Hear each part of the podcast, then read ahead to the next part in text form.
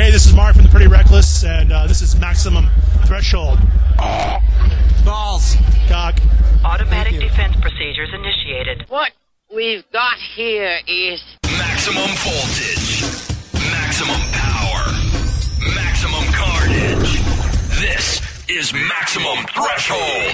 Call the show at 440-709-4977. Maximum Threshold. And here's your hosts, Dom. He's unbeatable, possibly worse. He's actually quite smart. He just makes errors of judgment along the way.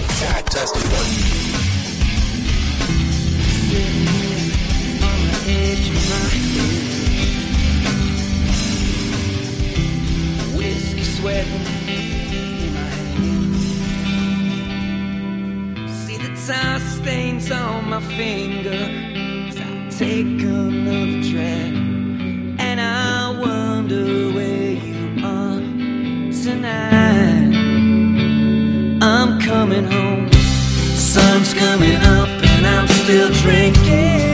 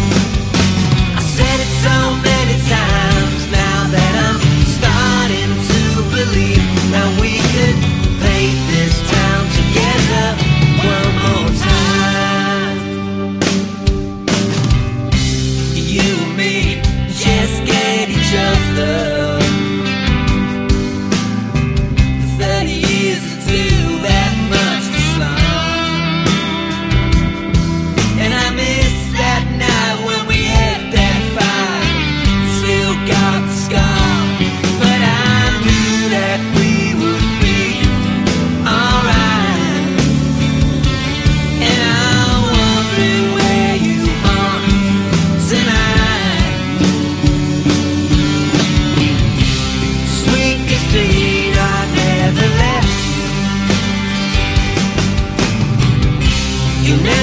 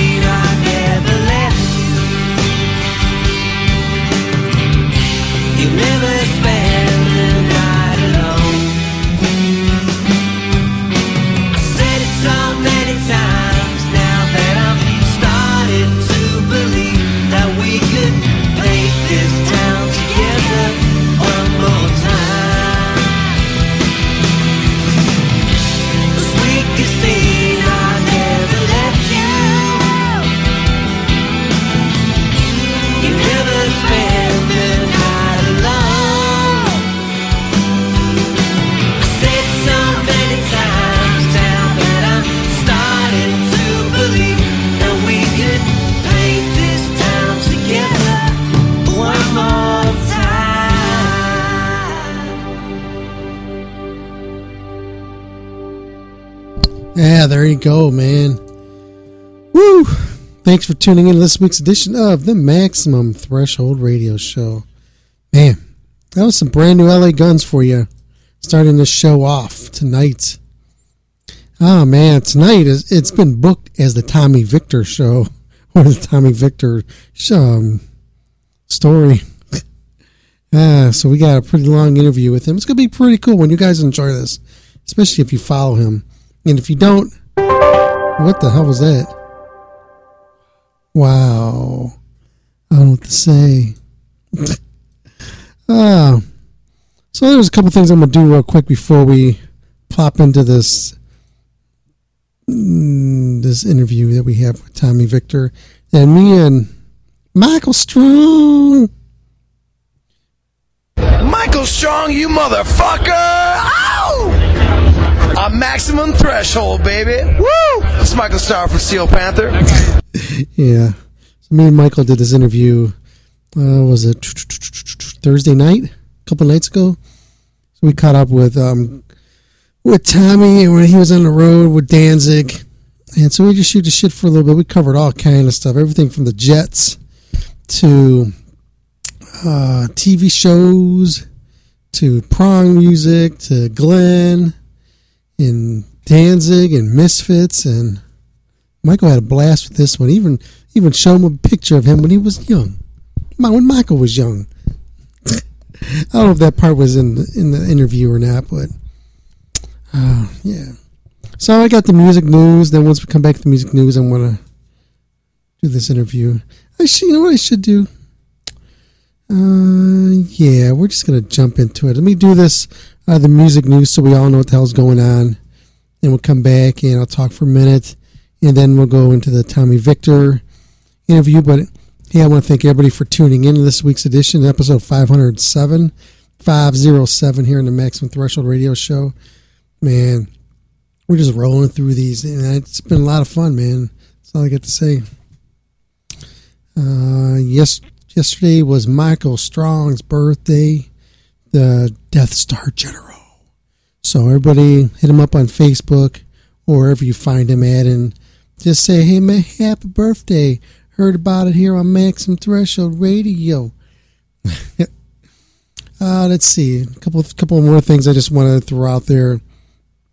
You can always text message the show at 440-252-0058. That goes directly to the studio as well as to my phone. So if you guys want to send us a message or send me a message or whatever, you can do so. And you can leave voice message, blah, blah, blah. Uh, or you can call into the show if you want to be on here live whenever we have an open spot at 440-709-4977.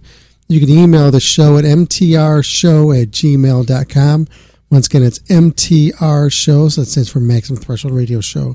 So it's MTR Show at gmail.com. If you got something you want to pimp, put out there, whatever, send it over our way and I'll talk about it on air.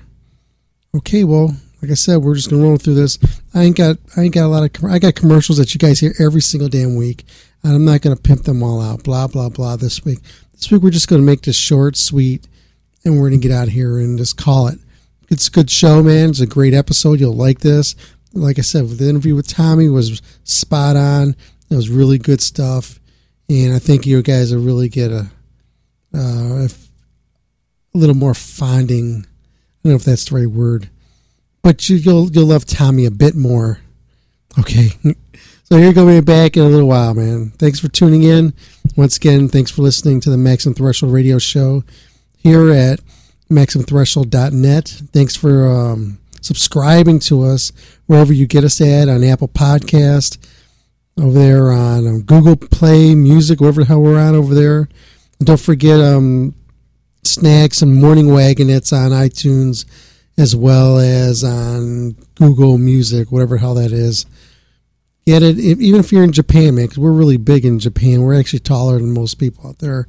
So um, yeah, get get a hold of us. It's we're on Amazon too.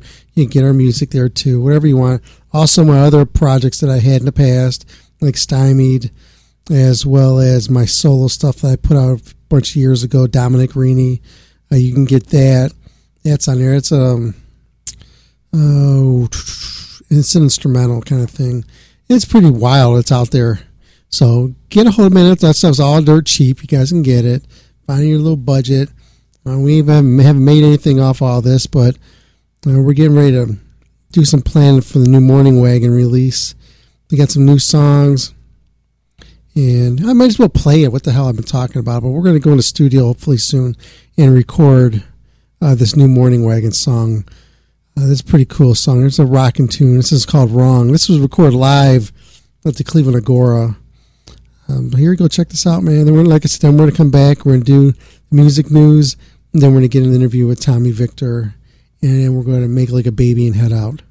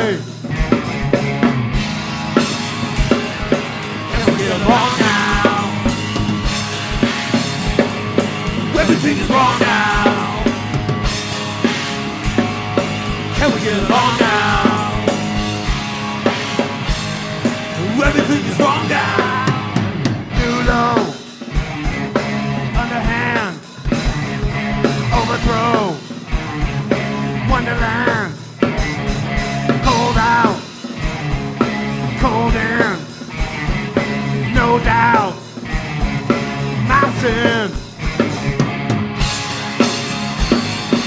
Everything is wrong now. Can we get along now? Everything is wrong now. Can we get along now? Never right, never wrong, never fight, never long, never there, never here. Never care. Never fear.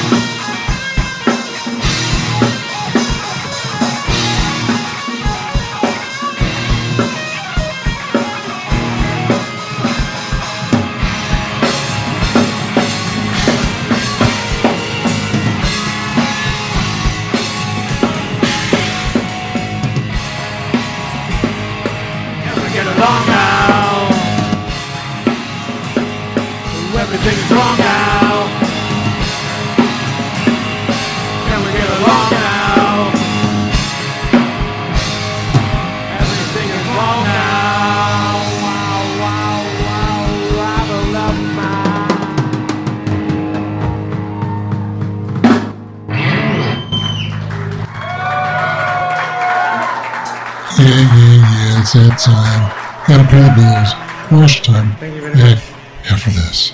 Thanks for tuning in to Maximum Threshold Radio Show.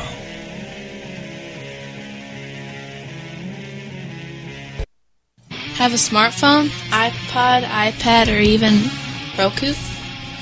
Grab the app, tune in, and search Maximum Threshold and hear the show live directly from your device. You can now hear the Maximum Threshold radio show on Stitcher Radio. Uh, Stitcher allows you to listen to your favorite shows directly from your iPhone, Android phone, Blackberry, and Palm Pre on demand and on the go.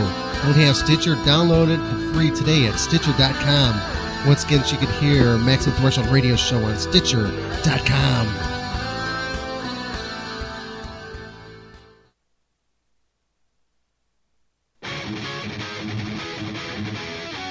You want to listen to Maximum Threshold Radio on your phone? You can do so. The app is out there, baby. Tune in Radio. Go to your little market there and download Tune In Radio. Just type that in the search. Tune In Radio. Once you download that app, click it, activate it, blah blah blah. Search Maximum Threshold. That's once again that's Tune In Radio. You can also catch the podcast on there also. It's real nice. Check it out. Tune in radio for Maximum Threshold Radio live. Then I'm back to Maximum Threshold Radio.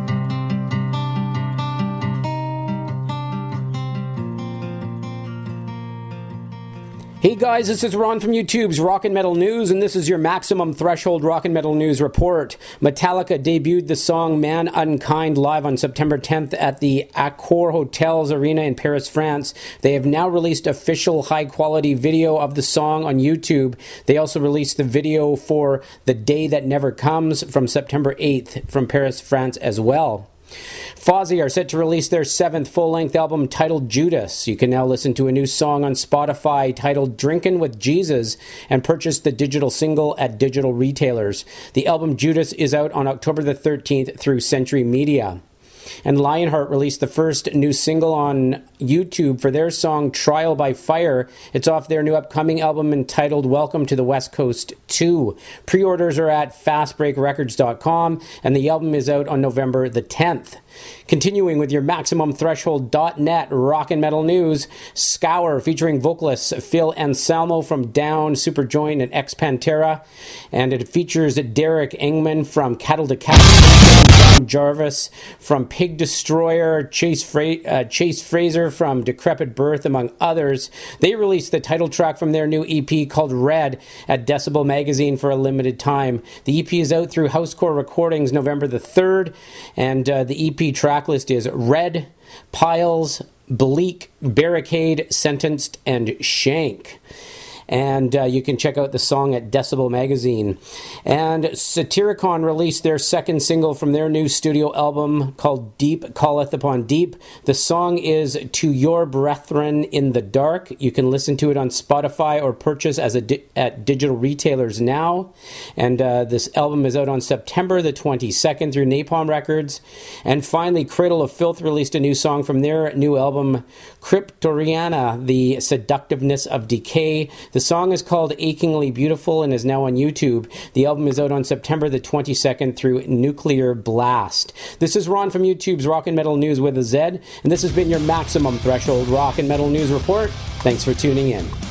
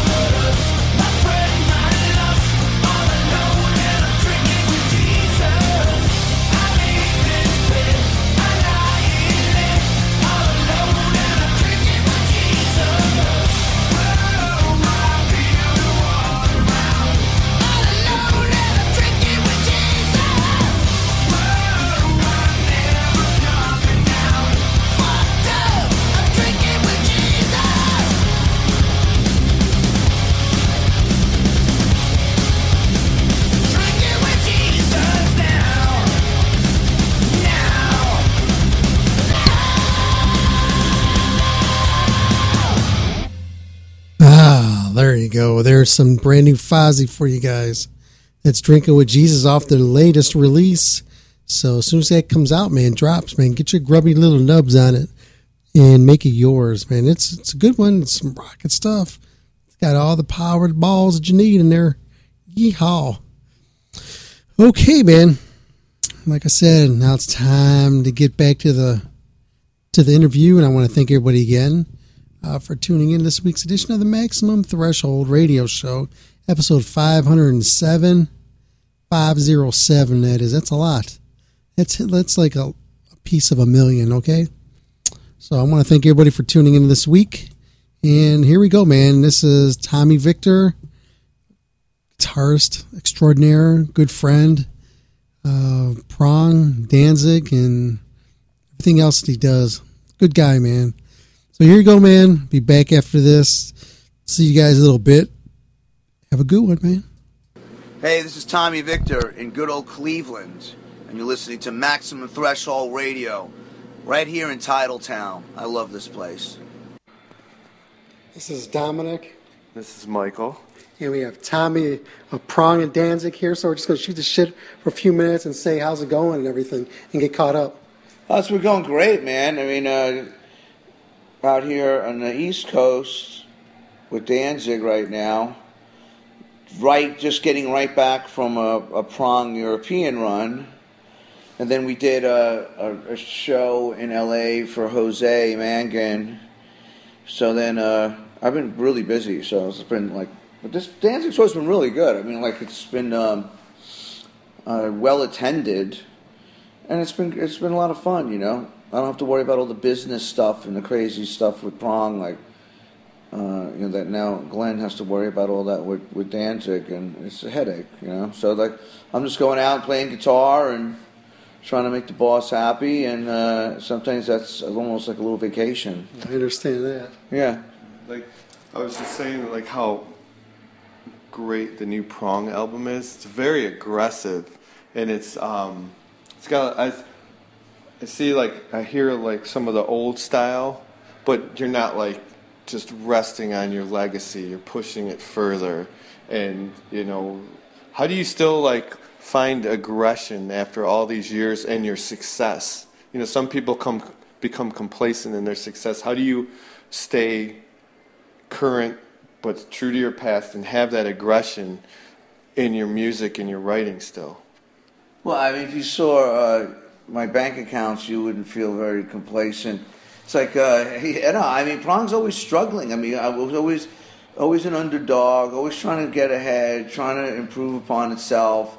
Uh, it's just never arrived yet. So, I mean, I, I don't feel successful at all, really. I mean, uh, even you know, I get accolades from guys like you and Dom, you know, and you know people. But uh, you know, uh, the more I'm reminded of it, I still think that they were overlooked and we run under the radar a lot. You know, it's like, Criminally overlooked. yeah. So it's like you know, I, I you know, that gets on my nerves a little bit, and then so I want to make better records and I want to wake people up. I mean, you know, I've been trying very hard to do that, and. Uh, you know, uh, I don't know if I've even succeeded at that yet. So, uh, you know, but essentially, when it really comes down to, we play, we write records and play gigs for the for the fans, and um, you know, the uh, the fans really like this new album because it does reflect the old records. It does reflect the whole career of Prong, and it adds something new in there as well. And, and you know, and and you know that that's that's preconceived. I mean, you know, we we don't want to stray too far from that.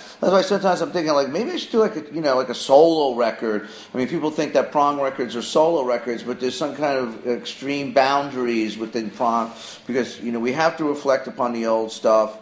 Uh, there's certain things that are just prongisms that that have to be there on a record, and uh, uh, you know, there's other stuff. That, you know, th- there are confines to it. So uh, I don't know if those are limitations.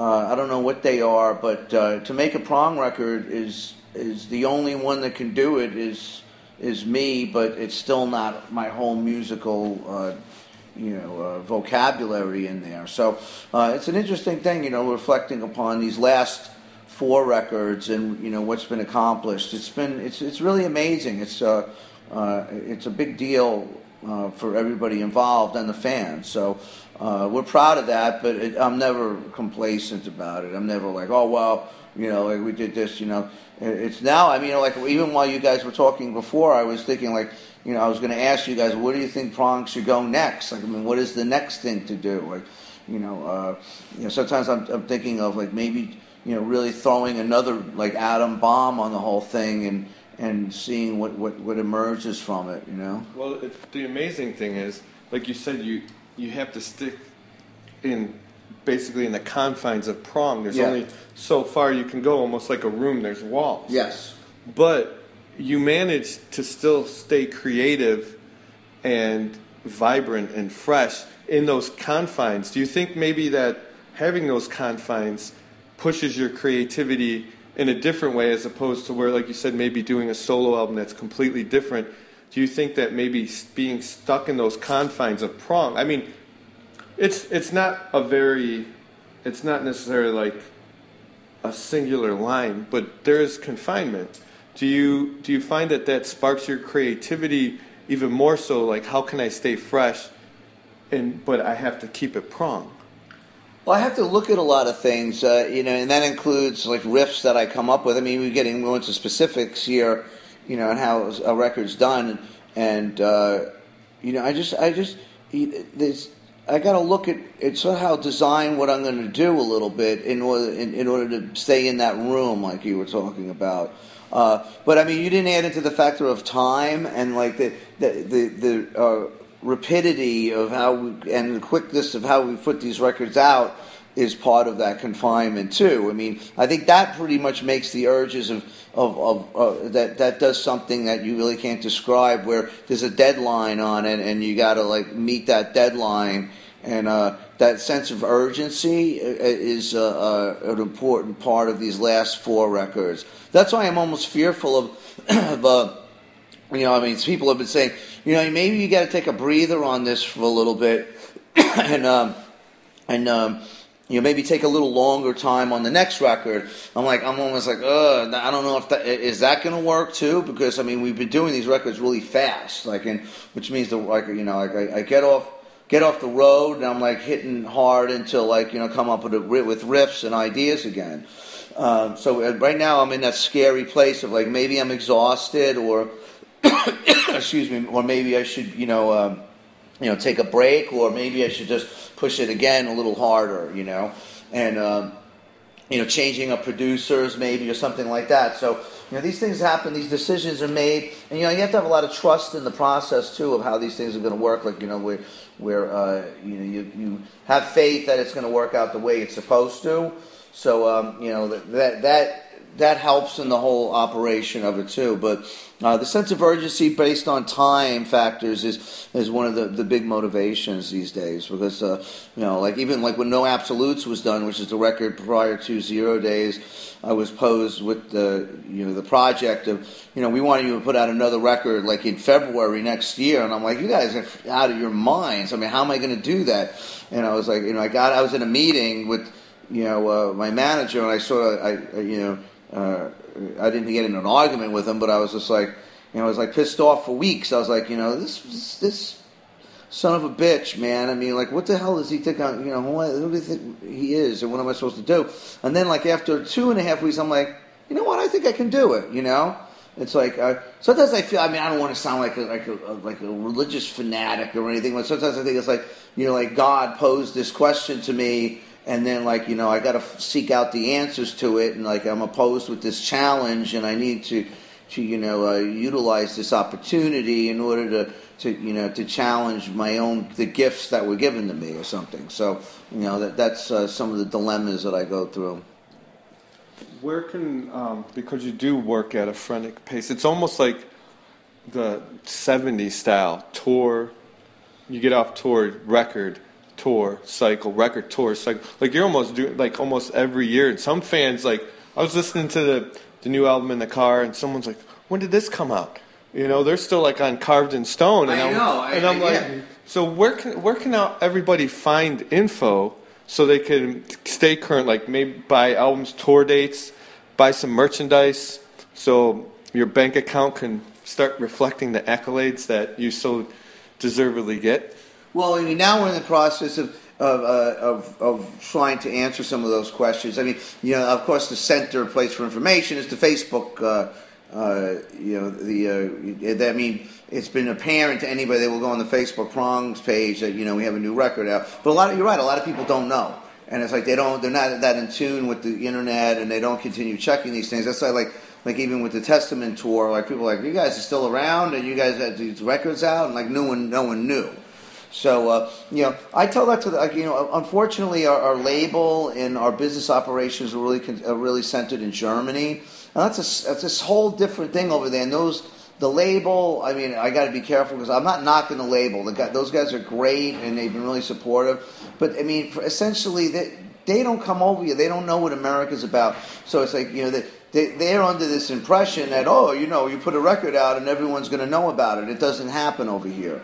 It's like you know the, the German fans and the German metal uh, uh, community are a lot more aware of what's going on. It's a smaller country. You know, we we will go over there and we'll play ten shows. People will know that the record's out. You know, here. You know, we'll play 70, 80 shows and people still don't know what's going on. So, um, those answers still are, are, trying to be worked on. We need to get an American uh, merch site. Um, you know those things there's some business sides of things that are, are, pretty draining with the prong thing that you know based on the fact that like my management and uh, the label are over in germany and uh, they they're not really centered here so they have a whole different mentality of what's going on and that needs to be worked on. But uh, yeah i mean I, I would like to you know could like make people more aware that we've had all these records out and uh, you know, some people have different attitudes about that. You know, some people say, well, it's good to, when things happen organically. Uh, unfortunately, we still live in an era where to break bands and to uh, get people to know what's going on costs money. You know, like you know, Dom and I were talking about like our publicist, and you know, like you know, once these guys, you know, his salary is up after six weeks, he's not going to do any more work. You know, it's like these guys are, are contracted for a certain amount of time, and whatever's after that is is gone. So now it's just uh, up to us to like you know do touring, and I don't even know if touring really helps that much either, unless you're like you know, and even you know the, the cost of going out as a support band for headlining bands uh, is a little rough. You know, the, the finances, you got to really watch out what's going on. So uh, I'm trying to plan things properly so I don't, like you were saying, my bank account doesn't start to dwindle again. And, you know, I could, I could do this without uh, feeling like I'm just uh, you know destroying my life. So uh, you know these things have to be worked on. Other than having your the guest musicians on the latest prong, have they any of them ever have they done anything else to help you out, push the record?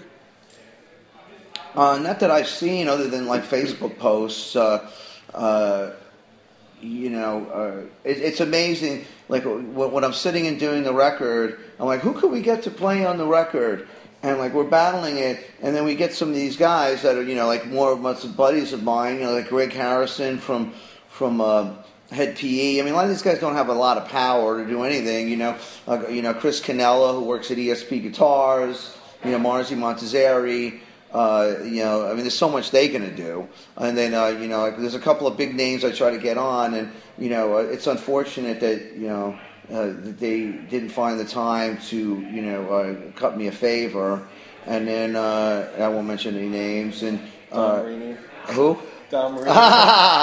well, Dom's very supportive continually, but it's like the uh, uh, you know, there's other guys that are, are just you know uh, they don't want to come to the plate. You know, it's like it's uh, it's one of those weird stigmas with prong. Like I guess I guess over the years I haven't made like a, a whole numerous amount of buddy friend ass kiss relationships. So it's like you know, the uh, then then when the record's done, I'm like, why did I get this guy?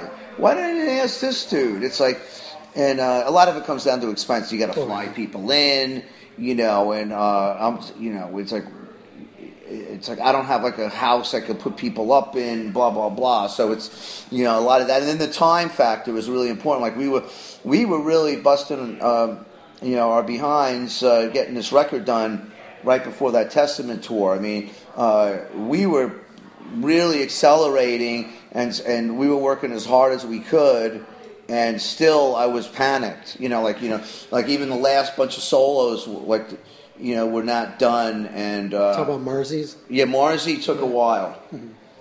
You know, Marzi was probably the, the most difficult one to like nail in and get him to, uh, uh, you know, send. He, he made it into a big project, and, and then it became, uh, you know, more of a became a big project trying to, uh, you know, decipher the six huge, massive solos that he sent, in. uh, then you know, and inevitably, you know, we did a, a dual solo on everything. So. Um, you know, it's tough when you know everything. You know, it's getting those things locked in, and it was a last minute deal. But he that based on his solo on Operation the Moral Law, that that that was a song that was ready for the garbage can. I mean, Collier was like, was um, you know the co-producer was saying that he didn't really want that song on the record, and then I was like, no, dude, we're gonna have Marzi play on this one, and uh, I knew, I just knew that it was just gonna like it was gonna. Uh, you know, uh, you know elevate. The song fits with that though. He's Yeah. extremely talented guy. Yeah. Totally just laid back, you know, s- s- laid back Southern gentleman on his own clock, you know. Yeah, I mean, we did, and, and it was. I, I, we needed something. You know, like, I, I, I was just like, trust me, Chris. Like some of the songs over the period, like they just needed more love. You know, like and uh, you know, Chris kind of work likes. He works fast at times with the fact that we're he's like uh, he's you know he likes to like eliminate stuff that he doesn't have to review too much. I'm like, wait a minute, like a couple of uh, there's a couple of songs that um, were were almost gone. We're almost going to get thrown out, including the title track. And it was like, uh, I was like, dude, it just needs more love, man. And like, you know, that's when I come into making these projects happen. Where, you know, working on so many prong records, I could, I, I've known from past experiences that, you know, like the little things that could make something work. You know, which, uh, you know, like, like you know, you, the, some of these songs can be duds, and with a little bit of love, they could suddenly be cool. Like, you know, especially on the lyric side. And then, uh, you know, and then on the other hand, there's songs that we think are going to be these these epic anthems, and sometimes they don't even make it on the record. So, conversely, with that, where you know prong has been your baby since the inception, with with Glenn and working in Danzig, do you just show up and he's got ideas and you just like go for it, or do you do you bring ideas to him? No, I never bring ideas to him. I mean, you know, Glenn's always been, you know, a, a strictly solo artist. So, uh, you know, I'll help him make his dreams come true during making a record. And, uh, you know, I mean, essentially, I mean, it, it, this, it's not a shock to anybody. And, you know, like the first three records of, the, of Danzig records with John Christ are the strongest. And, you know, like th- those are the, the fantastic Danzig records. So, uh, you know, and I have no problem referring to those records for you know like the, any those are the center records like in any guitar stylings that I like to do later on on, on some of the recent records that like I'll refer to and make sure that that that uh, that legacy is is somehow uh, to the the most can, the best of my abilities to be present on the recent record. So uh, it's it's a guitar player's role really and a stylist's role. I mean. Uh, uh, I mean, when when the, when the last record came out, when when uh, uh, Black Laden Crown, when when when I, when I finally heard it, uh, you know, I mean, I think the mix could have been better. Uh, and, but uh, I, I, I was pretty happy with the guitar parts on it, even though I did them really fast. And uh, you know, Glenn sort of has like a um, um, he's got this there's a method to his madness with like he was like you know, I would play something and he'd be like, "Oh my God, that's amazing! Like we're keeping that." And I'm like, "Really?" And then after listening back, I, I sort of like, I'm like, "Yeah, that, that actually worked," you know. So and he knows what he wants. Uh, I just I'm there to provide, you know, a, a service to him, really. I mean, he, he is a living legend. I mean, Absolutely. Much like Prong is, like I said, they're criminally underrated. Um, even though everywhere I go, I see people in Prong shirts and every show, but Dan, I, I believe personally, I believe Danzig through the Misfits should be in the Rock and Roll Hall of Fame. If you have the Ramones and fucking Green Day and some of the, do you think what was one of the original DIY bands was the Misfits and Glenn, you know, Glenn's vision and um, I know you know people. Some people are only listen like the Misfits and hate all the Danzig stuff when he became more rock and hard rock, and they'll listen up to Samhain. But his whole catalog, he's a living. You know, he's he's ignored like that too as as getting the proper accolades for what he's done to modern music. I mean, not now, not the garbage now. Not I'm not talking Danzig music. I'm talking the garbage that's out there as far as all the other music, but every every band that's ever had to do stuff themselves took a page basically out of the Misfits book, you know, and um, is that anything he ever mentions that he thinks that he should be, or he Oh. probably doesn't care about that? does- You know, Glenn, if anybody, you know, this is what, one of the things I love about Glenn. Like, even to this day, in the later part of his career, he's never sold out to like the rock establishment, and you know that's why you know, like he's never went the route of, some, of the, the, the route of, of some other of these guys from the punk era that are buddied up with Paul McCartney and and you know Tom Petty and whoever they can get their hands on. You know, Glenn's just the opposite. I mean, he's still just unbelievably rebellious uh, to any establishment. Uh, you know, political correctness, all the, the everything. So, um, uh, but in my opinion, I think that the since when, as the next generation will come, I, I don't. I, I think it's sort of a slam dunk that he'll be. I think both the Misfits and Glenn singularly will be in the Rock Hall of Fame eventually, and I think you know Al will be too. You know Jourgensen. Uh, I think that's inevitable. I mean, it, fr- from this last twenty years, there's there's very few iconic uh, you know figures. And you know Glenn, uh, you know you know Rob Zombie, you know Manson. Uh, and uh, you, you know Trent and, and Al, you know, I mean, who else is there really? So uh, those guys will be in there eventually. No, you said he- you know he's still got that rebellious spark. I know he's he's taken a you know taken it on the chin over the years on the internet. You know he's become a punching bag for some people. Does he take all this in stride and just laugh about it, or does it does it bother him at all, or does he just he can't is it or is he just completely oblivious to it? Uh, he's not oblivious to it, but I think that yeah, based. I mean, uh, I, think it's part of. Uh, I, in my humble opinion, it, it's uh, he likes this stuff because it's like part of a strategy in a way. You know, it's like uh, good press is is bad press is press, and it's good press, and uh, Keeps the word out there. it keeps the word out there, and um, uh, I think that you know, based on the attendance of these shows, which has been unbelievable.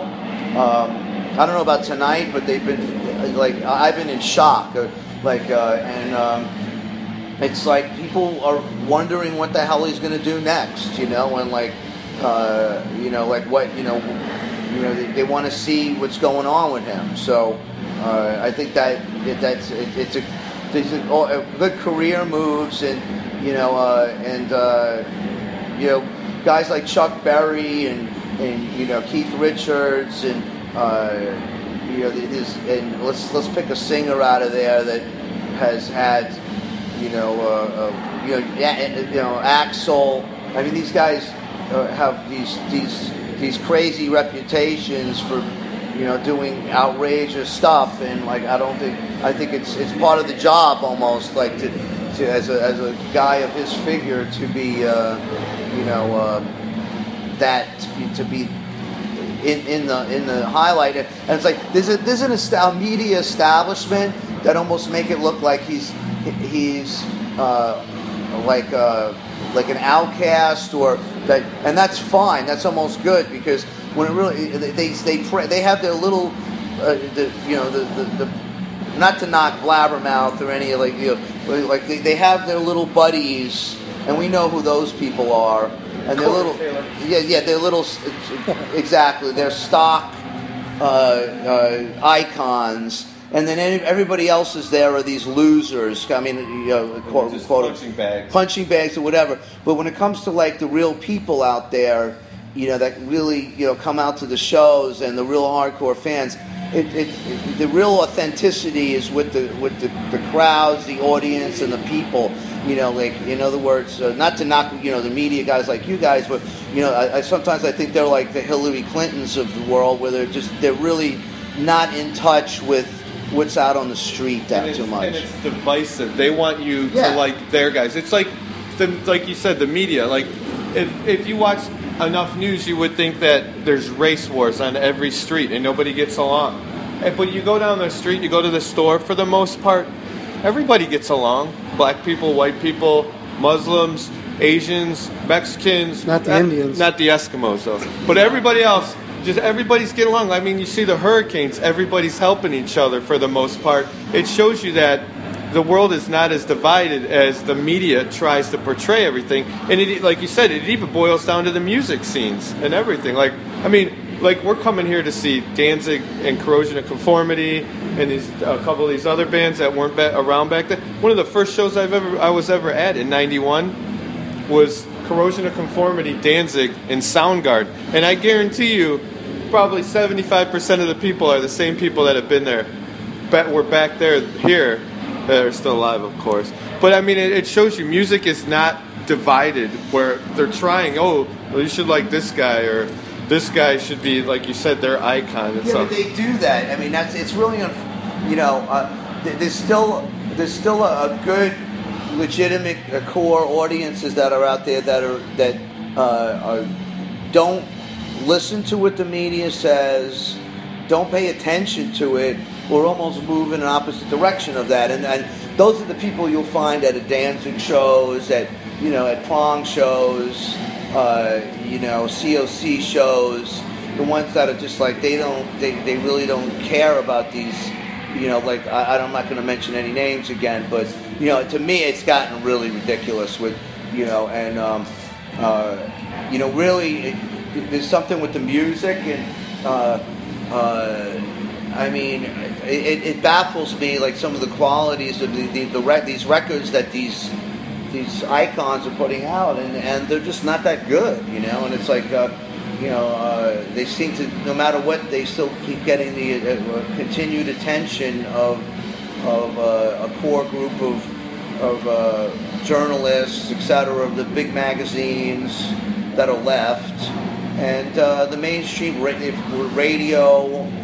Um, and, and then everyone else is sort of thrown out to the dust a little bit, and they fend for their own. And you know, it says a lot to you know the uh, considering rock has gotten so diminished in the, in the big scheme of things that uh, you know uh, you know like a, a guy like you know like Danzig could come out on, on a Monday night in, in Suffolk County on Long Island and have like 1,500 people show up. I mean, it's like, to me, that's unbelievable. And it's like, it's, it's, uh, it makes me feel good. It makes me feel that, you know, like, you know, there is some justice in the world. And that rock is not dead after all, right? It's gotten, it, it's, it, there's sort, there is still some authenticity in, in it. And uh, there's not much, but there, there still remains some, you know? like you, you were mentioning Testament before, and you got the Testament shirt on.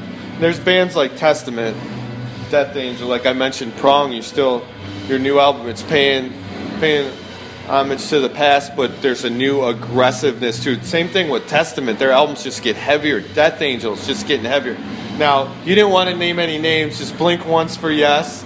Uh, I won't even do that I just, I, I've made so many enemies in my career over the years that I, I can't continue to do that. So know? let me ask you this: in the over the years, because you you are you are an exceptional musician and pro, very prolific songwriter over the years. Even though you said sometimes it seems to be a struggle, you always seem to push through. Was there were there any band? You don't have to name the names if you don't want to. Were there any bigger bands that came to you and tried to get you to join the band, like over the years? no, I no, I, I, I uh, uh, apart from Glenn and, and Al, uh, um, I, from my recollection, that's it. You know, um, I did. Oh, I did get kind of, which I, I regret not doing for some reason, and now I do. I, I think it was all God's will anyhow. Was that uh, I, I got a, a call from Bret Michaels.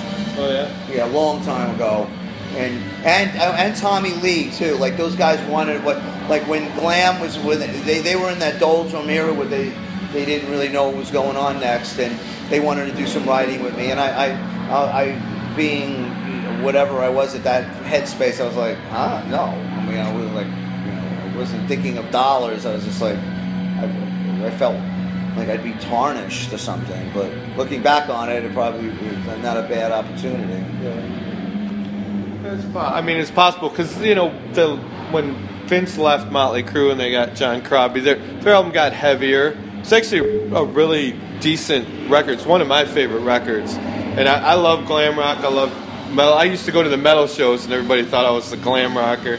The glam shows, everybody thought I was like the metal guy. But it's like, what's wrong with liking music that you like? But you know, they did a pretty pretty heavy album without Vince Neil. Like Tommy Lee's got some like taste that's not just like along those lines. Now Bret Michaels, on the other hand, that would have that would have been something. That would have been a great story. Yeah, it would have been. It, w- it really would have been. But like I said, I mean, uh, I never really had the opportunity to, uh, uh, to, to.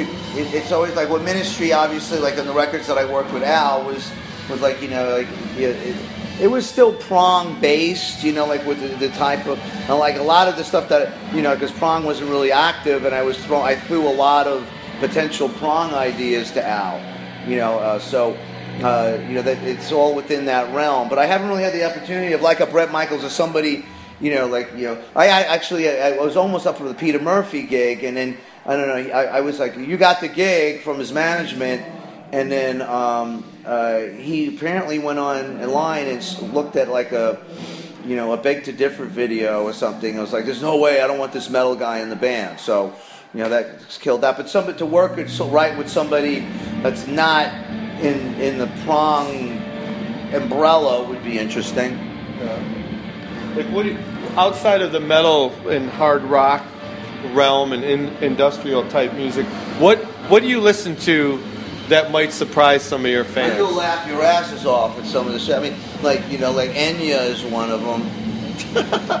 I mean, I don't know what it is. It's like I, I that that's, Is that that Irish band? It's Irish singers. Uh, I, I, I, there's something intriguing about Enya. It's like it's so, it's basic, but it, it, it it's cool. And then I listen to a lot of classical music. You know, like uh, uh, it's like I'll, I'll go. To, I rather go to like living in LA. We have the benefit of the Hollywood Bowl, and they have outdoor. This summer I've been on tour all year, but I mean I'll go. I'll go to Philharmonic and, and whatever. It's like Brahms or you know Tchaikovsky and uh, you know, strictly classical stuff. You know, they have Beethoven too. So it's like it's, uh, uh, you know, I'll go. You know. Any like any over the years, like say even like from the late '70s on, any like pop or like Oh, tons. like I mean, stuff that you know, people would be surprised. Well, you know, I went to see. I went to see um, uh, Tony Hadley, went, who was a singer in, in Spandau Ballet. Like, I thought that you know, like like the, those new wave bands and like new romantic groups were really great. You know, like Duran Duran, Spandau Ballet, etc. That that whole period, and I, of course I was heavily into Joy Division.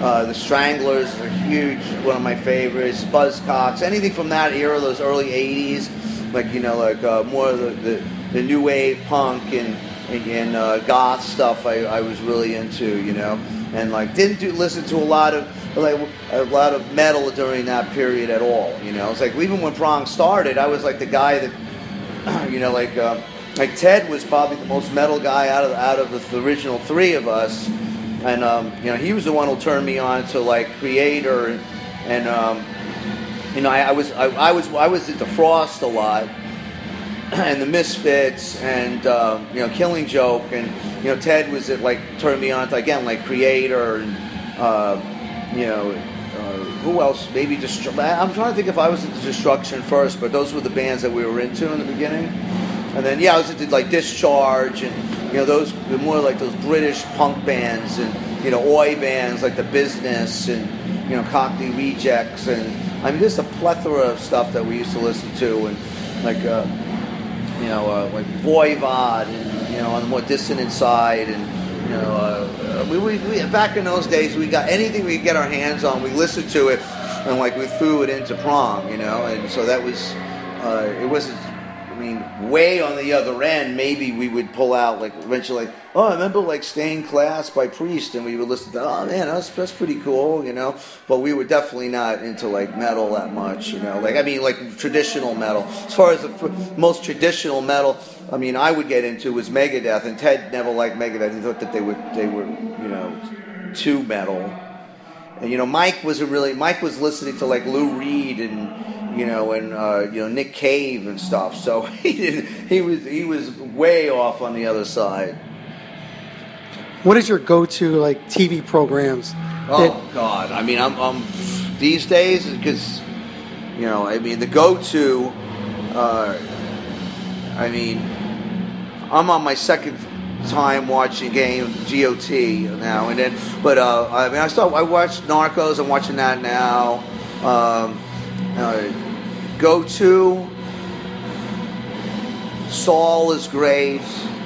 You know, Breaking Bad. You know, the typical ones. You, know. You watching like Shameless? I never watched Shameless. My girlfriend raves about it. Didn't watch it at all. Never never saw any of that. That's a crazy ass show. I like to see she raves about it, and I trust her opinion. So, well. I've been watching. I I just finished watching the and like, like the season finale la- this week was a preacher. Have you seen that? No, I didn't see that. That's that's a good show. I mean, there's only like it's only the second season, so there's maybe like 20 episodes altogether, but that's pretty good. What- What is that on? Uh, it's it's on. Uh, it's either is it AMC? I think it is AMC. Yeah, because they usually always comes have on the after Walking Dead. They have the Walking Dead I don't. I don't have regular cable. I got it Netflix. We just got regular cable now because the um, in LA, you, unless you have a certain cable provider, you can't see any of the Dodger games. So Yeah. maybe I'll catch a few of them by the time the season's over. You got Fire Stick? No, it's that. That's on Amazon Fire Stick. And it has some programs on there where you can watch like um, free like um, baseball games, football. Yeah, you won't get the package though. You have only thing on At Bat's the only way you can watch it. Well, you, yeah, you gotta jailbreak it and look Yeah. for it and stuff. Yeah. I buy it, I mean, but I can't watch Dodger games at home even with the app. Bat. You gotta get. You have to have their so, that uh, cable provider. Is now when you guys are on the bus, touring around, is, is Glenn into sports? No. Not at all. Only into professional wrestling. Oh yeah. Yeah. Who's his favorite wrestler? Oh, I don't know. You, I have Oh, no man. idea. He- I mean, he- I don't follow it. I mean, I, I stopped following it when, you know, uh, after George the Animal Steele. You know, like I mean, I I, I ended my professional wrestling uh, viewership around the age of thirteen or See, something. I quit watching when I found out it was fake like two weeks ago. That's pretty lame. But uh, yeah, like oh, but the old the old ones like George the Animal Steele, Superfly Snuka, Yeah. and Ravishing Ru- Rick Rude, and the Macho Man, and even Hulk Hogan was great back to the Iron Sheik. Oh, the Iron Sheik somehow became this huge celebrity Yeah, now. I know. Out of all of this, that, there's that movie. I didn't see the uh, Netflix documentary on him. Oh, I haven't seen that That's either. what got him all big now. It's because of that. and him and all his like appearances on Howard Stern. Oh, okay. Too, I, yeah. I oh. never listened to Howard Stern anymore either. Oh, yeah. Well, I haven't listened in years, but he'd come on drunk and talking about drugs. He was great. He'd just talk about anything, Talk about Hulk Hogan, how he wants to kick his ass, and Randy Savage would drink his beer and, and take all his cocaine, and, and he hates him and Hulk Hogan, but he loved Miss Elizabeth. Everybody did. Oh yeah, he was he was just the best, you know. So he like now he's like this like pseudo celebrity again, which is great, you know. But yeah, he Dom still watches wrestling. I do. Don't let him fool you. You know. Go ahead. Well, you got to. He'll act like it's for his family, but it's really Yeah, for I'd- him. not go. I mean, I, I, I think it's good. I mean, it's entertaining. It's, I mean, my entertainment viewership time is so limited these days. And like an occasional baseball game, definitely football season starting, and then you know, like we talked about, you know, uh, some binge watching.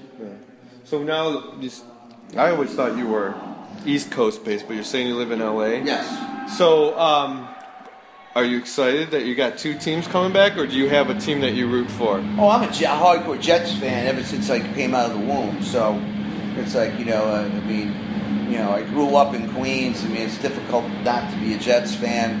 It's a it's a very disgusting position It's to like be in. being a. Browns fan, except for not as bad. Well, we got one Super Bowl, but it's like, um, Oh yeah, rub it in, grab. uh, but I have gone to a Rams game since they moved last year. It's amazing. Like they, uh, and, and now they're gonna. It's gonna be a struggle for them again, and you know, and the Chargers too. Because like you know, I went last year. And like I know it was like it was, they had 80,000, 90,000 at the Coliseum on the first game. Then by the time the fourth home game came around, like nobody showed up. Like wow, it's like unless you're winning in LA, no one cares. Yeah. And I was like, uh, so well, the Rams had a great game, first game, so maybe people will start going again. And the Chargers played the Home Depot Center or whatever they call it now. It's like a thirty thousand capacity. Oh yeah, well they built it's like a soccer stadium. Yeah, a soccer- And nobody showed up, did they? Or wait, they play this week. I, it's sold out. Their whole season sold out there. So uh, yeah, you could. It sold out immediately. So Oh, it, it was the the Rams game. That Rams, was, no one showed up. Yeah, no one showed up. Yeah. I know because my friend moved out there and he owns a couple of bars in Hollywood. He, Oh, he, really? What he, bars you own? he owns uh, he owns a, a gay bar called Foo Bar. That's where I met Dom. Um, ah, I know exactly where that is. It's like about half a mile from my house. and he but he also owns uh, St. Felix. That I don't know. They're like they're kind of like a little more upscale, but still at the same time, you know, they have degenerates in there sometimes. But he's a brown. He hosts the Southern California Browns backers every Sunday, and like when they play the Steelers, he has he gets a pinata that looks like Ben Roethlisberger and lets the women beat him and stuff like that. He'll get like former Browns players because you know they um, they don't show the games out there usually. You know, Unless you have the package. yeah, so he'll, you know, and there's, and when they're winning, a lot of people show up for the for the game. No one's ever there. When Exactly. the first the first game, people are- but it's like They you were know, undefeated though in preseason. yeah, preseason That's champ. But you know, it's like you said, nobody shows up when nobody's winning. But so, how do you watch the Jets games? Do you uh, just go online and watch them, or Yes, get- I can. Oh, well, now I mean, yeah, I mean, you can go. You you could get like what is it? First row sports. I have to watch it on the computer. But now I'm not really that interested. I'll watch the highlights. You know, I'll, I'll watch the Rams games will be televised. I'll watch those, and I'll just watch the Jet highlights later, or uh, I'll try to get the um, you know the, the replay. So uh, you know, like, but I would. They had uh, we had a a very strong like LA Jets fan club thing going on for years, and uh, during the Sanchez, uh, you know, Mark Sanchez era, and uh, it, it, it's based on how poorly they've been in last year as a whole club. It was about 150 guys, and we go to different club bars each season because we kept getting thrown out of. Our, so then uh, it's all New Yorkers, and then uh, then that got disbanded, and now uh, everyone went in their different ways. So it's really there's not much of a community about it anymore. And they've been so bad that it's like you know like I don't really expect that much. So the games it's, it's crappy football. So I'll see. I'll, I'll probably be enticed to watch them. You know. Uh, on my laptop, you know, see what's going on. Yeah, I was I was kind of hoping that that year the Browns were going to draft Mark Sanchez because I could just imagine the the dirty Sanchez shirt, orange shirt with Yeah. a brown, just a brown mustache, you know. But he he actually took you guys to a couple championship games, AFC It's the luck of the draw. I mean, he had a great line back then. Great defense. Yeah, we had the running backs at that time. Uh, D, I mean, uh, we don't have any of that now. Like, the, you know, he had a decent. He had a great supporting cast. I mean, they, they completely screwed the whole thing up. So whatever. We had a couple of chances to get in there. Yeah, yeah. Like I I don't know if they're. I think Rex Ryan towards the end set it back a couple years, and now you know. Now it might take a, another year or two before they find their way again, but Wow. it'll be before the Browns though. Maybe. You know? Anything will be for the Browns. Well, I don't know. As long as the Steelers start to suck, I'm good. But you know, like I was like when when they fired Rex Ryan, I was like, oh my god, because that was I think the Browns that was right before the Browns hired Hue Jackson. I was like, please don't get him. I can't I can't stand Rex Ryan. I just. Me oh. neither. I don't like him either. I. I, his brother was here for years and was almost the same way. And it's like, doesn't he have a, a tattoo of Mark Sanchez? Or no, it's his wife wearing a Mark Sanchez jersey, Exactly. right? It's like, you know, oh my God. How did we start talking about Mark I have Sanchez? no idea. Dude, he doesn't You know brought what him we're up. talking about. He's like, is he a wrestler? Was he a wrestler with George the Animal Steele? I saw him on a cage match. Yeah, he, he was in a cage match with Rex Ryan. so you, but you're a Dodgers fan? Yes. So is that from your from your parents? No, I was originally a Mets fan, and when I moved to LA, the only way to watch baseball was from a, a, on, a on an antenna. I had no money, and uh, you know we didn't have at bat and cable TV and like all these ways to watch the game. So uh, you know, and that's when they would have you know the Dodger games televised on local television and the Angels. So you know, if I wanted to watch baseball, that's the only way thing I could do. So you know, there was no other apps, and this is before this whole explosion in the last ten years. So I started watching Dodger games. I started going there, and you know, eventually, uh, you know, got got attached to them. So you know, the Mets are another organization that is just an atrocity too. So you know, the Dodgers are now, you know, they won two in a row, but I mean, they, they had a fantastic season. Then the loss, like, you know, uh, 19 games out of 20, contrary, right at the same time you, the Indians have been winning. So maybe that's a sign. Maybe both of them be in the World Series, you know? Oh, that'd be nice. Yeah. So, talking about the availability, let's bring this back to music of all the apps and everything online. Do you think that the availability of all music just at the click of a finger, you think this would be great, this can get my stuff to the masses, but it also gives every garbage band the opportunity to put all their shit out there. So it's it's harder to sift through shit, even though it's at your fingertips. You we, think we got our music out there. yeah, like I said, there's shit everywhere. Um, do you do you find it that it's a hindrance that be, even though your stuff is becomes readily available to your fans, it's hard to make it's harder to make new fans because everything could just go out there immediately anymore. It's a good question. I don't have the answer to that. Uh, you know, like you know, uh, like no absolutes. The last prong record was doing pretty well on Spotify. overall, based on uh, a, a couple of playlists that we wound up lying, lying on, and now this one, like uh, people haven't really put it on the playlist um, that much, so uh, it, it's not getting like the, the, the huge numbers that we did on the last record. So uh, I don't know. I, I just think it's another luck of the draw type of thing. It's like um, I, I, it's a big mystery on who the, the programmers of Spotify are, and uh, I mean I'm just to be realistic, and uh, it, it has to be by this time after knowing the power of these playlists.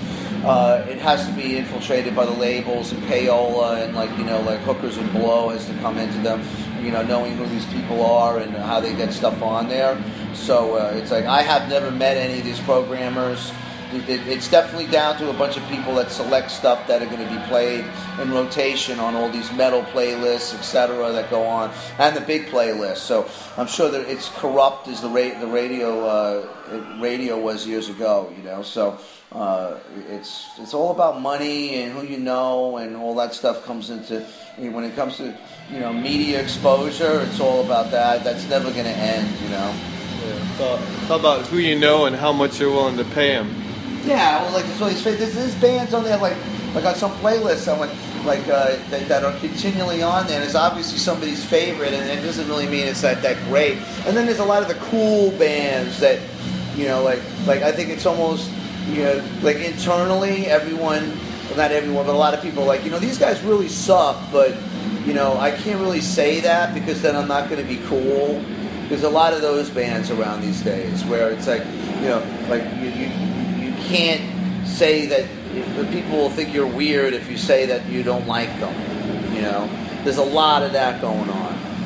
And uh, it's, you know, how do you get cool? I don't know. You know, it, maybe it's about what kind of amps you use or some bullshit like that. I don't. I don't really know. Well, how long your beard is these days.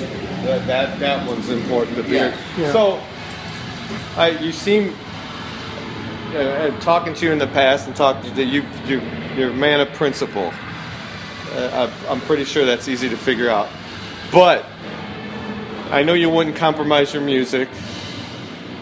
But would you go out on a tour with one of these bands if the pay was right? Not you filling in for them, but w- like if they wanted to take prong out. Oh, of course. I mean, like I, like you know, uh, uh, it just never happens. You know, it's like, uh, uh, you know, that's why I have to really give kudos to Chuck Billy. I mean, he was, you know, he was fighting for a really long time to get prong on um, on that Testament tour because uh, for whatever reason, based on the fact that we're not on Nuclear Blast or Century Media, uh, we had like a very small, uh, bottom of the barrel, sort of buddy booking agent that you know a lot of these uh, and our, we don't have a, a really strong manager. He's, he's, he's a friend of mine and he, he does great for us but we don't have these this big power structure that uh, you know that, that that allows for uh, reciprocal favors in a lot of ways. So it's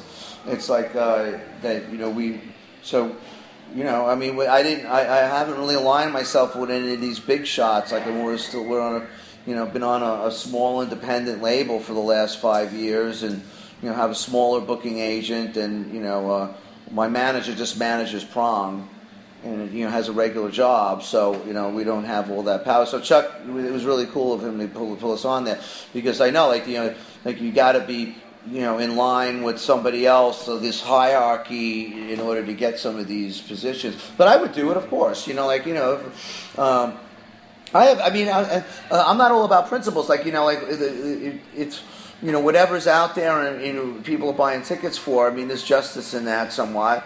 You know, like I, it, that that doesn't uh, uh, go against what I said about like you know bands like Danzig who like you know where you know like the press have been far from supportive of. I mean, I saw maybe one good review of the last record and then but people are saying like fuck you and we're showing up anyhow. And glenn hasn't gotten any airplay of any notoriety recently. So uh, you know that that doesn't take away from you know bands that are, are successful what they do. There's, there's nothing wrong with that.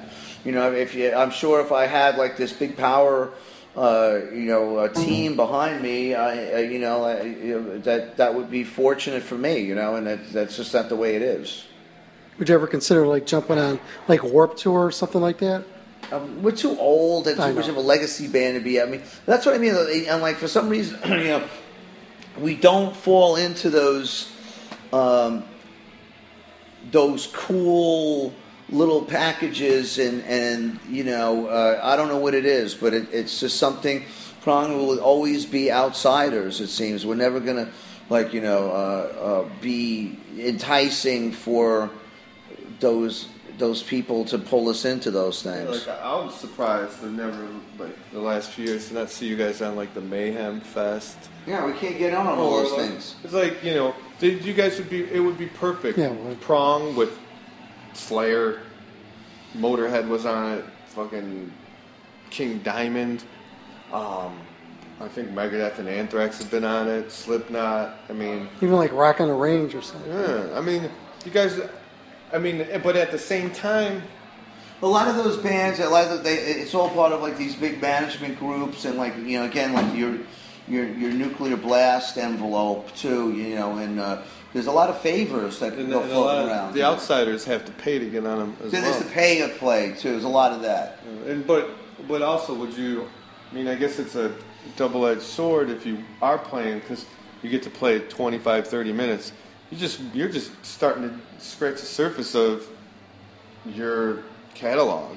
You know. Yeah, to say, I mean, that's a very good point. A lot of times, like I feel that uh, you know, like even playing on some of the, I mean, if if, you're, if you're going out losing a bunch of money for, you know, and it, it, this isn't the '90s anymore. It's like you used to go out to tour to support a record, which means that you know you would tour in order to increase record sales. That doesn't exist anymore anyhow because people aren't selling records. So you know, for me to go out on tour and lose money is lo- is just is a dead end street too. You know, it's like you know to get to get like you know 400 bucks a night to play on some of these you know on, on some of these things is is uh, is financial suicide. So it's like how are you going to do that? So I mean, Prong's got to hold our own. We got to like you know uh, figure out methods in order to uh, you know keep the band alive within our own reality. And what that is, we're working on. Uh, you know, we proved our point, putting out a bunch of records continually over, showing that we're back, and like you know that that you know we could put strong material out over a period of time. Now, what's next is something that has to be figured out. Whether that means putting out your own records, you know, like uh, uh, wiping out, having nothing to do with labels, uh, you know, going that route, or you know, I don't know really what the other answer is. You know, it's like either just do, like you said, you know, uh, DIY the whole thing, which uh, to me that's more attractive because the more you try to kissing ass to this this hierarchy, it's like it's a sort of a dead. It, it's like a, it, it's it, it's a, a, a bottomless pit.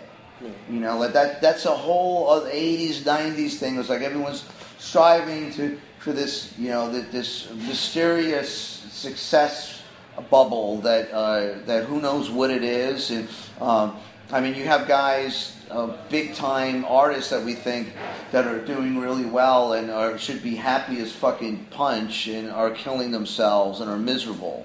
So maybe it's like I mean that's the whole Kurt Cobain thing. It was like he knew that he was like, you know what? I don't like the way this is going. Like this is not what I played music for. This is like moving in a whole other direction, you know, and I don't like where it's going, and I'm miserable. So it's like you know the the, the whole popularity race. Uh, maybe you know, like maybe I'm being taken care of by my guardian angel or something, keeping me away from that whole thing because it's uh, it could be a dead end, you know. So you, if you got too successful, you'd be worried that you might kill yourself.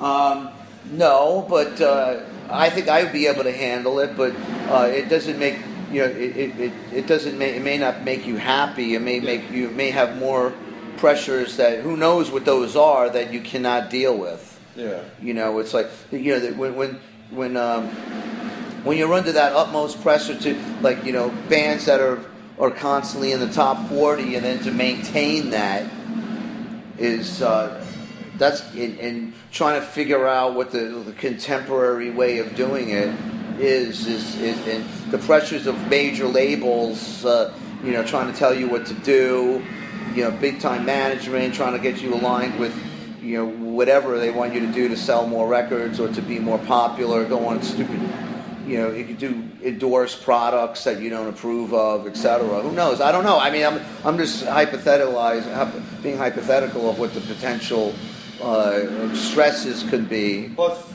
once you become super popular, you become more of a big business where you have employees like tons of crew.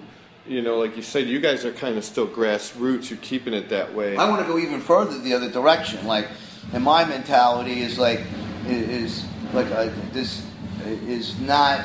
It's always these guys' way. way is like you know this is why you know one of the most successful band. In other words, like let me put it to, in a more precise terms. One of the most successful bands that I know after all these years of, of playing music, of knowing bands, is sick of it all. Those guys were the smartest dudes from the right off the bat. It's like it's like we're not taking no tour bus. We're not taking any crew. We're not doing any of this. You know, we're not spending any money on records. We're just we're just gonna we're staying in a van and we're gonna pocket all the money we can continually. We're we're going out there with, with a backdrop and a, a, a, a, a half stack and an SVT and a small drum kit forever. They're And- still doing it. and they're still doing that, and they have houses and mansions all over the fucking country, and their kids are going to private schools and all this stuff. It's like, you know, when you're in this major label, they no, you have to spend twenty thousand dollars on a thirty-five thousand dollars on a video. Oh, you got to put money into, you know, take a bunch of tour support so you can go on a bus. Oh, you know, blah blah blah. They they they pull this money out of you in the '90s. They never went for that. They were like, you know, like fuck you, we're not doing that. So um, those are the smartest guys that I can imagine. That, that they were just, you know, and secretly just kicking ass continually. Yeah, they need a warp tour this year. Yeah, I mean, look, and now they're still cool. Yeah. You know, they're still relevant, and that's even they- they've done nothing wrong. Those guys. It's like you know. Speaking of, like you said, taking endorsement deals that you wouldn't, don't believe in, are you? I see your guitar over there. Is are you endorsed Yeah, by by them? Schecter, yeah. Well, I mean, they give me free guitars, and I have my own signature model. Tell so. us about your signature model because I've seen it. I Well, this see your a- logo on there. This is one that this is this is a custom one that isn't available for sale. It, it, it has a stock bridge on it, so I just use that as a backup. Uh, my the general one that's for sale has a has a Floyd Rose on it, double pickup, EMGs. Uh, but this is the same guitar, It's just I had this one made with a stock bridge. So Schecter. yeah, it's a Schecter Tommy Victor model. Actually, really nice guitar. I use it with Danzig and Prong. So So go out and buy one of those. yeah, they're really good. They, they scream Or a too. couple. Dom, why don't you buy one of those? Why do you keep buying I, Gibsons? I don't know. Come on. He tells me how tight he is with you. I had- I had a sh- driving you through the ghetto. Let, let me ask about this. He told me he last time you were here. He's like, yeah. He's like, I mean, I was driving Tommy around. Would you were you praying to God, crossing your fingers, holding on for dear life in his car? I didn't remember that he was that bad of a driver. No, not him. Not the driving. The car. being- oh, the car. I remember it being a beater or something. Yeah. Did you, like he's like sick of it all. He drives that beater do. to his mansion. I, I'll drive that thing till it falls apart. That's what I'm the way. I have like I have a two thousand. What, what year is your car? It's um 2002. Okay, so you're better than me then. Wait, yours is a 2002? Yep, yeah, How it come it looks so old? Because that's the way I got it. Oh, that's true. I have a two, but in Cleveland you only can drive something like that. I have a 2005 Buick. So, you know, Is it a LeSabre? no, it's not as good. Sabre. As, I, I, had, I had one of those Which last. Oh, that was horrible. I had a century. It's a Century. Isn't the the Saber an eight cylinder or something? Yeah. this is a V6. Yeah, I have a 2003 Honda Element. I thought your car was older than that because it's No. like there's more duct tape on that car. There is duct and there's tape. probably pieces on the stage in there. I got I got a lot of glue holding my rear, my mirrors up. I I got thought duct my tape. car was a lot wrapped newer around- than Again, what car? It's um the Taurus, Ford Taurus. Ooh, that's American. The Ford Clitoris. It's That all used to be literally the most falling apart. popular car in America. I had one. Yeah, and then they just all those uh, like Oldsmobiles, and which just doesn't even make anymore. And then the Fords, they just went to fucking shit, and no one bought them anymore. Yeah. I only I bought my car because my friend's like, dude, you're gonna buy a car that you have payments on. You might as well buy something that lasts. It's like plus it's made in Ohio. Everybody's like, oh, you buy a foreign car. My car doesn't have any rust on it through Not these yet. winters. Not yet. Now that I said that, I just cursed it. But yeah, my car's fucking like almost old enough to vote. I thought it was way newer than your car. But I was like, man, thinking if I see Tommy, I gotta ask him if he was if that was like the death ride in that fucking car. I'm afraid to get in that car. We even drove. We drove to the hood over Yeah, here. that's what he, that's what he said. What's is this the like in a two two mile square radius of this place is kind of the hood, right? It is. Yeah, well, and this is part of the epicenter of the hood. Yeah. Really? Yeah, yeah. But this is the legendary Cleveland Agora. Because downtown is kind of like gotten a little like Bougie. yeah. And right across the street is a heroin um, rehab center. Okay. Yeah, well, that's everywhere. Oh yeah, There's one right down the street from us, and we live in the suburbs. you're right.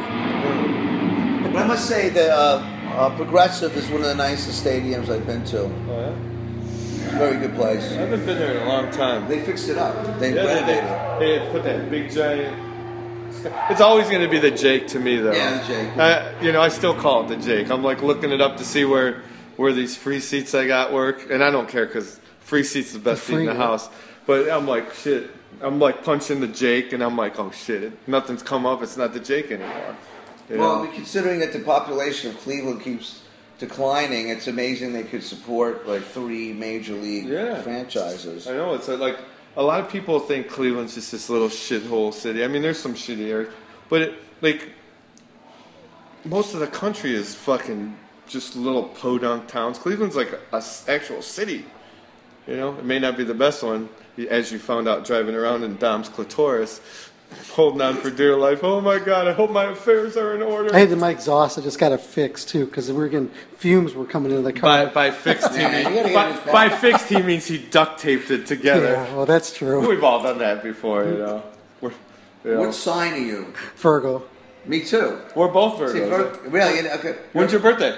Next week, the twentieth. Mine's tomorrow. Oh, happy birthday! Thanks, man. Mine was 25th. Yeah. Last month. Oh, October's the end of Uh, August. Oh, the end of August. Okay. Yeah. A lot of Virgos going around. Yeah. Yeah, Virgos tend to do that. They just don't want to spend any money and like they're all like. We're calm and quiet. Well, I can't and- say I before I had to take my admissions check. I went and had some fucking foreign dude, like not like foreign, like um, like you know, Eastern European guy. You know, that all these the old school guys that could fix anything on a car, so you can weld my fucking tailpipe back on because I didn't want to I've buy a done whole that. new exhaust system. Coat and hangers shit. and all Yeah, that. fuck yeah. Did you ever, Go ahead. you ever put duct tape over your your lights when they come on? No, because they don't lights. shut up, shut off. I mean, Well, you can't pass the emissions. I know check. now. I, I learned it because the guy was like, uh, it says check engine. You can't pass. He's He's like, like- no, that means yeah, check. There's an engine in there. he's like, we don't even look at that anymore. But I see the duct tape you got over your life. So, are you still going to be on the road on your birthday next week? No, I got three days off. We go back to LA and chill out. Then I go back on the West Coast leg with the street uh, show. I was going to ask if Glenn was going to like bake you a cake or They would have anything. done that. They would. They usually have a party for people on the road. Glenn's good that way. They usually do stuff. He he seems like talking to you. He seems like he's nothing like how he's perceived online and every what everybody talks. the inner circle, like with the, like with with the band and everybody, he's great. You know, it's just like uh, you know, it's just the outside forces. He uh, he has a, a you know a militant attitude about. Like I could I could imagine him uh, putting a rubber band around the sprayer on the sink so when you go to turn it on, shoots and you're like, oh, that Glenn got me again. He's not big on practical jokes, but he's always trying to have a good time. uh, you know, so that's good. You should check these guys out. Mutoid Man. You know these guys? No. I, I think I seen them once with somebody in the last year or two. Yeah. Yeah. Well, we should. Guitar play is really good. Well, we should wrap this up because Tommy probably wants to warm up and get ready to go. Thanks for your time, everybody. Check everything out. Buy the guitar, the That's Tommy right. uh, Victor model from Schecter. You'll be seeing up on the website. We're pimping it out. Yeah, we'll be we'll put. Go for our 10% commission. And, and much like all, they're they're hip with the new bands now because you can only find them on Facebook. So, is it is Ah. it is it Prong official on Facebook or Um, no, it's Prong Music. are you on the Twitters? Yes. In the Instagrams? Yes. In the Prong Snap- the band on Instagram. in Snapchat? I don't do Snapchat. What about Grindr? No. Tom's on, Tom told me to find you on Grindr. I didn't believe him. I'm, I'm not that kinky. Okay, man. Thanks a lot. Thanks. man. Thanks a lot. There's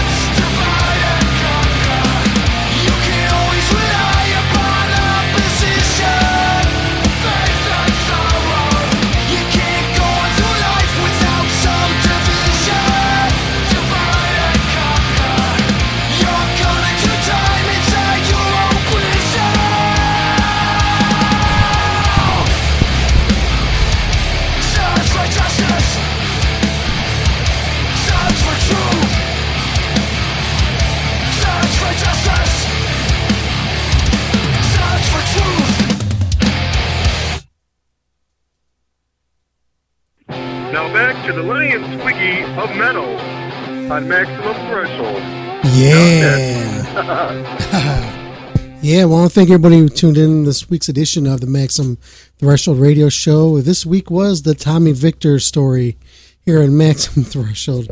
So I want to thank everybody who tuned in this week. Glad you stopped in here and checked it out. Uh, let's see. So we're getting out of here. Yeah, we're going to get out of here. Don't go anywhere because I want to hit record. We're going to do a part two thing. So I want to thank everybody again for tuning in. It's episode 507 here on the Maximum Threshold radio show.